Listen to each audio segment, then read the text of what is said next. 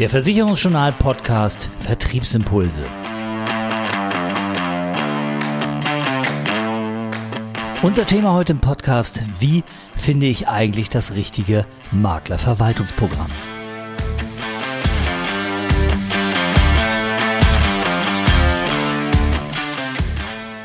Eine der wichtigsten Entscheidungen im eigenen Makler- und Vermittlerbetrieb ist ja die Wahl der richtigen Software, des richtigen Maklerverwaltungsprogramms, mit dem die Kunden betreut und verwaltet werden können. Und natürlich stellt sich immer die Frage, ja, welches nehme ich denn jetzt eigentlich? Wir wollen dieser Frage auf den Grund gehen und haben dafür einen absoluten Experten in unseren Podcast eingeladen. Sascha Zingler, Mitinhaber von der Maklerkonzepte GBR und derjenige am Markt, der die Tools aus dem FF kennt. Moin, Herr Zingler, schön, dass Sie heute mit dabei sind. Ja, moin. Ja, dann mal gleich rein ins kalte Wasser äh, und rein ins Thema.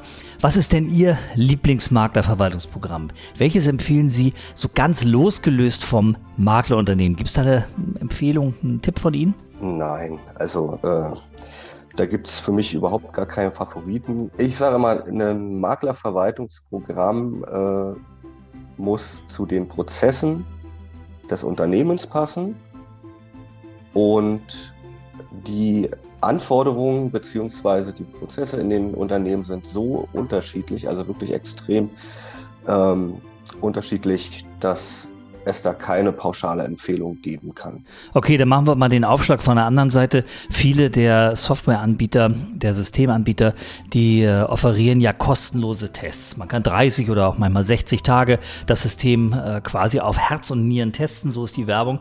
Und das sogar mit meinen eigenen oder Teilen meiner eigenen Kundendaten. Ist das denn jetzt der richtige Weg, ein solcher Test des Systems? Viele der Vermittlerunternehmen, die dann in so eine Testphase gehen oder in viele Testphasen gehen, äh, meinen, sie würden danach auf äh, Basis der Programmtests, die sie da durchführen, eine Entscheidung treffen können. In der Regel ist es aber so, dass äh, die meisten irgendwann verzweifelt aufhören, weil sie zum einen gar nicht wissen, was muss ich genau testen was will ich testen, wie will ich das abbilden, sozusagen, wie will ich meine, meine Unternehmensabläufe in der Software abbilden und äh, ja, und lassen das dann irgendwann. Ähm, ein anderer Punkt ist, viele nutzen diese Testphasen gar nicht. Also das habe ich auch schon in anderen Projekten gehabt, dass wir dann in Testphasen waren und äh, wir die aber immer wieder um 30 Tage verlängert haben, bis wir irgendwann gesagt haben, das äh, macht hier keinen Sinn mehr, in irgendeiner Art und Weise jemanden ranzusetzen, der testet, wie man eine Adresse eingibt, äh, wenn wir am Ende trotzdem nicht dahin kommen, äh, wo das eigentliche Ziel ist. Und dieses eigentliche Ziel, äh, wo wäre das? Das eigentliche Ziel, das eigentliche Ziel, die, oder sagen wir so, die Ziele sind ja sehr unterschiedlich in den Unternehmen. Ähm, die Anforderungen können von einer ich sag's mal, von der einfachen Verwaltung und Ablage von Daten und Dokumenten über, äh, über ähm, umfangreiche Selektion, äh, Cross-Selling, ähm, Erhöhung der Cross-Selling-Rate zum Beispiel, bis hin natürlich zu dem hochkomplexen Thema der Provisionsabrechnung äh, äh gehen. Und ich sag mal, da ist es dann auch so, relativ schwierig, jemanden ranzusetzen und zu sagen, du testest jetzt hier mal die Software. Weil wer soll es denn tun? Die Indienstkraft, die, die, die sonst Dokumente scannt, oder der Provisionsbuchhalter, der äh, eigentlich aber tagtäglich mit der Provisionsbuchung ähm, selbst zu tun hat. Und äh, wie gesagt, die Ziele sind sehr unterschiedlich und müssen natürlich klar definiert sein. Und wenn diese klar definiert sind, dann kann ich auch mit den Anforderungen an Softwarehersteller gehen.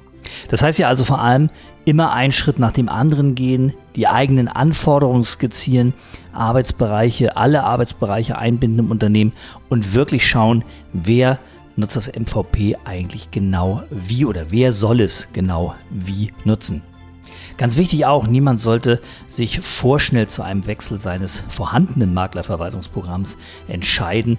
Erst einmal lieber Kontakt zum jetzigen Hersteller und Anbieter aufnehmen und die Fragen stellen, die einem derzeit auf dem Herzen liegen und die dazu beigetragen haben, dass man eben sich nach einem neuen System umgeschaut hat.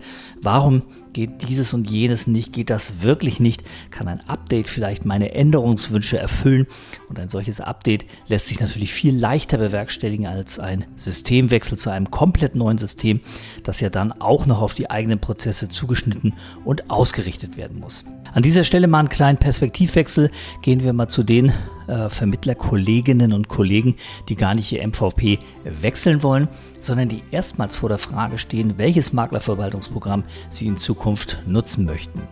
Wenn die Entscheidung getroffen werden soll, wie wichtig ist denn die Unabhängigkeit von einem Pool- oder Maklerverbund?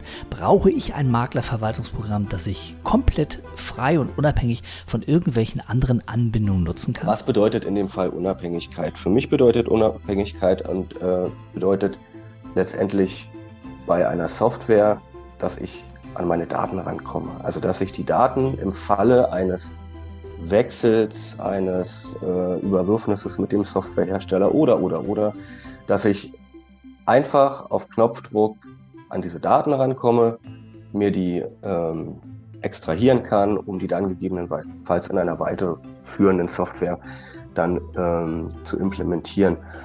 Ähm, ich persönlich sehe kein Problem damit, äh, eine Software zu nutzen, die äh, jetzt, sage ich mal, einem der größeren Pools zum Beispiel gehört oder von denen bereitgestellt wird.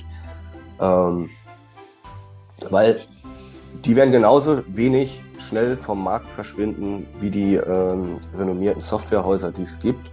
Und selbst bei den Softwarehäusern, äh, das ist nämlich auch immer so ein, so ein Thema, was ich den äh, Kollegen, die mir dann mit dieser Unabhängigkeit kommen, äh, auch sage, da muss man auch einfach mal gucken, wie die Eigentümerstrukturen oder Beteiligungsstrukturen dort sind. Und äh, natürlich sind an einigen Softwarehäusern sind Versicherer beteiligt, sind ähm, Investoren beteiligt. Und äh, da stellt sich dann auch irgendwann die Frage der Unabhängigkeit nicht mehr. Sicherheit und Schnelligkeit sind ja auch zwei Punkte, die man von Kolleginnen und Kollegen immer wieder hört, wenn es um ein neues oder auch das bestehende Maklerverwaltungsprogramm geht. Sicherheit der Daten und Schnelligkeit eben im Zugriff auf diese Daten. Wie stelle ich sicher, dass zum Beispiel meine Daten im MVP wirklich sicher sind? Ja, ein Stück, ein Stück weit muss, muss ich dann natürlich als Laie auch dem Softwarehersteller vertrauen. Das ist einfach so. Natürlich kann ich ähm, meinen äh, Datenschutzbeauftragten oder meine eigene IT-Firma äh, natürlich mit zusätzlich auf das Thema ansetzen. Also da geht es ja um verschiedene Dinge wie ähm, verschlüsselte Datenbanken, ähm, sichere Server, wo stehen die Server, wer betreibt sie, wie sind die Daten gespiegelt. Also wir reden ja nicht immer nur über Datenklau, wir reden ja auch über Datenverlust, ähm, was ein großes Thema sein kann. Äh, da sage ich immer, sollte man sich definitiv auch jemanden noch mit dazu holen, äh, der sich da auskennt, ja, und der kostet dann halt auch mal was. Also wenn ich mir einen Datenschutzbeauftragten zu diesem Thema hole und sage, pass auf, das, das, das habe ich vor, ähm, dann muss ich den halt auch mal projektbezogen bezahlen, wenn ich nicht sowieso schon einem Unternehmen habe, ähm, dass der mir da eine entsprechende Expertise erstellt. Ja, wo wir gerade beim Geld sind, die Kosten des Maklerverwaltungsprogramms sind natürlich immer ein wichtiger Punkt bei der Auswahl und bei der Überlegung Pro und Contra bei den einzelnen Systemen. Und wir haben am Markt ja alles von äh, 0 Euro bis zur Premium-Mitgliedschaft für einige 100 Euro im Monat. Und hier fragen Vermittler sich natürlich, lohnt sich das? Wie finde ich denn heraus, ob mich die 0 Euro Variante am Ende nicht vielleicht teurer kommt als das Premium-Paket? Ich sage immer, wenn man sich komplett auf eigene Beine stellen möchte, ohne dass man irgendwie Software, Fremdsoftware ähm, gesponsert durch äh, Pools oder Versicherer einsetzen möchte, ähm, muss, muss ich einfach rechnen, dass ich zwischen 400 bis 500 Euro als Einzelmakler monatlich für Software investieren muss. Da gehe ich auch wirklich ganz offen am Anfang des Gespräches rein, weil ich sage, wenn wir hier darüber, wenn wir hier darüber reden, dass es nicht möglich ist, 200 bis 300 Euro oder nicht gewollt ist, monatlich zu investieren in Handwerkszeug, dann möchte ich dieses Gespräch auch nicht weiterführen. Das ist einfach so.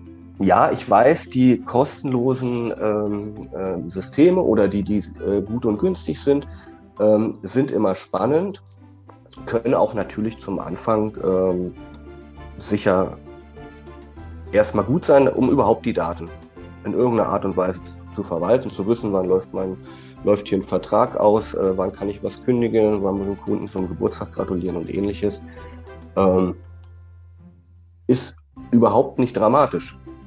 Die einzige Frage, die man sich stellen sollte, wenn ich eine, sagen wir mal, tatsächlich kostenfreie Variante nutzen möchte, wer finanziert das Ganze und welchen Nutzen hat derjenige davon, mir das kostenfrei anzubieten. Na? Also bei, bei Pools, klar, eine Anbindung äh, und möglichst viel Geschäft über einen Pool, der mir eine, eine kostenfreie Lösung bietet, äh, ist ja definitiv das naheliegendste, weil dann kriege ich von diesem Pool meine Daten sozusagen in diese Software eingespielt. Wunderbar, jemand anderes macht die Backoffice-Arbeit. Ähm, dementsprechend kann man fast sagen, zweimal Kosten gespart, also kein Backoffice und keine Software. Äh, allerdings ist es natürlich auch so, dass eine Software, äh, die kostenfrei angeboten wird, wird natürlich auch im Interesse des Anbieters entwickelt. Das darf man auch nicht vergessen. Und nicht im Interesse der sogenannten Community oder Nutzer, äh, die sagen, Mensch, das bräuchte man noch, das bräuchte man noch und hier wäre noch was, äh, wie sich das weiterentwickeln könnte. Sondern da kriegt man halt das, was es gibt aber kostet halt auch nicht. Kostenfrei ist also das Stichwort. Es gibt ja viele Modelle am Markt, wo mich das MVP erst einmal keine monatlichen Gebühren kostet. Die Fondsfinanz zum Beispiel ist mit dem Akquise-Center am Start, Kundenverwaltung, Vergleichsrechner und jede Menge Anknüpfungspunkte für die Beratung gibt es dort für lau. Das gilt auch für den DEMV. Das Professional Works kostet mich zumindest in der Basisversion nichts. Kisi und Asfinet dagegen sind kostenpflichtig. Dafür ist man aber eben nicht an den Pool oder die Einkaufsgemeinschaft gebunden. Und wieder andere, wie zum Beispiel Blau Direkt, verlangen Geld und positionieren sich eher als IT-Dienstleister, als IT-Supporter, als Backoffice mit Rundum-Service. Und wenn man dann in diese Welt der verschiedenen Systeme und Möglichkeiten und Ansätze abtaucht, die Beispiele sind ja bestenfalls die Spitze eines riesigen Software-Eisberges, dann wird man schnell auf die verschiedensten Preismodelle stoßen. Da ist der Overhead, der die kostenlosen Lösungen finanziert, oder sind eben die monatlichen Gebühren oder die Kosten für die Servicemiete. Tja, was man natürlich auch nicht vergessen darf, hinter diesen ganzen Softwarelösungen, hinter diesen Pools und hinter diesen Software-Schmieden, da stehen ja Menschen und da stehen Gesichter hinter. Und äh, ich will die natürlich jetzt nicht unbedingt heiraten, aber wie muss dieses Unternehmen denn zu mir und zu meinem Vermittlerbetrieb passen? Das, das ist tatsächlich äh, vielen Kunden, vielen unserer Kunden tatsächlich auch ein wichtiges Thema. Also dass sie, dass sie ähm, A, wissen möchten, wer, wer so dahinter steht, was sind das für Personen oder die Personen auch schon kennen. Also wir haben da schon alles erlebt. Also ich habe da schon erlebt, dass eine, dass eine, äh, eine Firma im, im, im, tiefsten Bayern, äh, renommiertes Maklerhaus, äh, auf die Empfehlung eines Rechenzentrums, eines unserer Rechenzentren, die wir empfehlen, was in Rostock steht, gesagt haben, mit, Ossi, mit Ossis arbeiten wir nicht. Also solche Sachen gibt es, gibt es umgekehrt genauso, dass tatsächlich äh, heute noch, und wir viele, viele Jahre, äh, Jahrzehnte drüber hinweg, äh, dass es heute immer noch so Vertrauensthemen gibt, so nach dem Motto, also wenn eine Firma da von da kommt, da kann nichts Gutes bei rauskommen. Ähm, wir haben ja im Vorfeld beide darüber gesprochen, ähm, dass natürlich gerade in diesem Markt, äh, wenn man in Richtung der äh, von Pools angebotenen Softwarelösungen äh, natürlich einige Personen gibt, die ganz klar immer wieder und regelmäßig ähm, in, der äh, Versicherungspresse auch stark polarisieren. Und da gibt es dann ganz klar so Aussagen wie, ich weiß genau, das ist der, die richtige Lösung für mich. Und ich weiß genau, bei diesem Pool, wenn ich da alles machen würde und genau die Software mir von denen auch noch äh, einkaufen würde, wäre ich perfekt aufgestellt, aber ich kann mit diesem Typen nicht. Ja, polarisierende Typen, polarisierende Gesichter gibt es natürlich in der Branche wirklich mehr als genug. Aber kommen wir mal zu dem, der nicht polarisiert, sondern der hilft. Kommen wir zu Ihnen. Wie positionieren Sie sich denn mit Ihrem Unternehmen im Markt? Wie helfen Sie sich beim Thema MVP und Prozesse und Abläufe besser aufzustellen? Ihr macht ja erstmal eine Bestandsaufnahme und dann geht es ja auch schon in die individuelle Analyse, oder? Was für mich immer wichtig ist, wo willst du hin? Also wo stehst du heute, wo willst du hin? also Ziele und Wünsche, so wie ein Makler arbeiten sollte und das auch tut natürlich. Ähm, und anhand dieser Ziele natürlich, äh, das ist auch nochmal wichtig, ähm, kann ich auch relativ schnell einschätzen, in welche Richtung wird das zum Beispiel gehen. Habe ich jemanden, der 64 ist und davon leider wirklich viele, die dann anfangen, erst sich mit dem Thema zu beschäftigen, der 64 ist und sagt, ich will in fünf Jahren aufhören. Und ich mir denke so, okay, in fünf Jahren bist du 69. Gut. Äh, da gehe ich natürlich ganz anders ran, wenn es darum geht, wir wollen die Daten aufbereiten, wir wollen sie sauber, hübsch für eine gegebenenfalls spätere Unternehmensübernahme oder ähnliches darstellen. Ähm, gehe ich natürlich anders ran als bei, ich sag mal, bei einem jungen Menschen zwischen äh, 20 und 40, der gerade aus der Ausschließlichkeit gekommen ist, äh, vielleicht noch mit einer kleinen Vertriebstruppe und sagt, so, wir machen jetzt Makler und wir wollen richtig durchstarten. In der Beratung ist Ihnen ja auch immer wichtig, den Unterschied zwischen einem Vertriebssystem, einem CRM-System und einem Maklerverwaltungsprogramm aufzudecken, klarzumachen.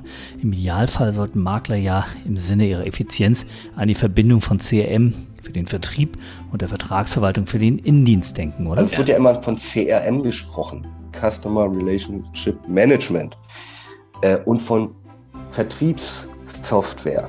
Und dann kommen natürlich immer die Antworten, nimm, jetzt nehmen wir mal ein paar Namen, hauen wir ein paar Namen rein, nimm Asfinet, nimm, oder AMS heißt das ja, nimm IWM, nimm Kisi, nimm Kodi, geh zu Blau direkt, mach, äh, geh zu jungen DMS, die haben da eine tolle Software und nimm dieses und jenes. Das sind aber alles keine CRM-Systeme. Ich sage immer, das sind reine Verwaltungsprogramme, die auch so ein bisschen Automatismus können. Wo sich der Wind gerade so ein bisschen zu drehen scheint in dieser Branche, ist der Anspruch an echte CRM- und Vertriebssysteme. Und zwar, ähm, dass es mehr in die Richtung gehen soll der Automatisierung der vorgelagerten Prozesse, bevor es überhaupt zu einem Abschluss kommt. Und diese Lösungen, die kommen immer mehr in den Markt leider nicht verbunden mit Verwaltungssoftwaren, aber tatsächlich so, ähm, dass die Anforderung immer mehr in den Bereich reingeht, ich will Vertriebs- und CRM-Systeme. Und davon behaupte ich, haben einfach die Verwaltungssoftwarehersteller keine Ahnung. Ja, und die Liste der Themen bei äh, der Suche nach dem passenden, nach dem richtigen MVP, die ist ja lang. So geht es zum Beispiel natürlich auch um das Thema, wie bekomme ich bei einem MVP-Wechsel alle meine Dokumente eigentlich vom alten ins neue System, also diese Migration der Daten und Dokumente. Das ist ja auch eine Menge Arbeit, die da auf Makler wartet und das muss gut durchdacht sein. Das war es aber erstmal für heute bei uns im Podcast. Äh, Sascha Zingler von der Maklerkonzepte GBR zum Thema natürlich Maklerverwaltungsprogramme. Danke für das Gespräch. Dann bleibt mir auch nur Dank zu sagen äh, für die Einladung hat mir auf jeden Fall sehr viel Spaß gemacht. Vor allen Dingen freue ich mich, dass ich ja auch auf diesem Wege mal zu sagen Teil meines, meines Wissens loswerden darf und nicht nur auf irgendwelchen Bühnen bei Veranstaltungen oder ähnlichem. Die Entscheidung für ein MVP oder ein neues MVP sollte also auf jeden Fall nicht zu schnell, nicht vorschnell getroffen werden. Vorab sind Prozesse zu definieren, die internen Abläufe zu analysieren, damit das Maklerverwaltungsprogramm auch zu den betrieblichen und den internen Abläufen tatsächlich passt. Und ganz oft ist ein Wechsel des Maklerverwaltungsprogramms auch gar nicht erforderlich, weil das eigene System besser als gedacht ist, wenn man versucht, die technischen Lösungen, die man schon hat, wirklich zu durchdringen.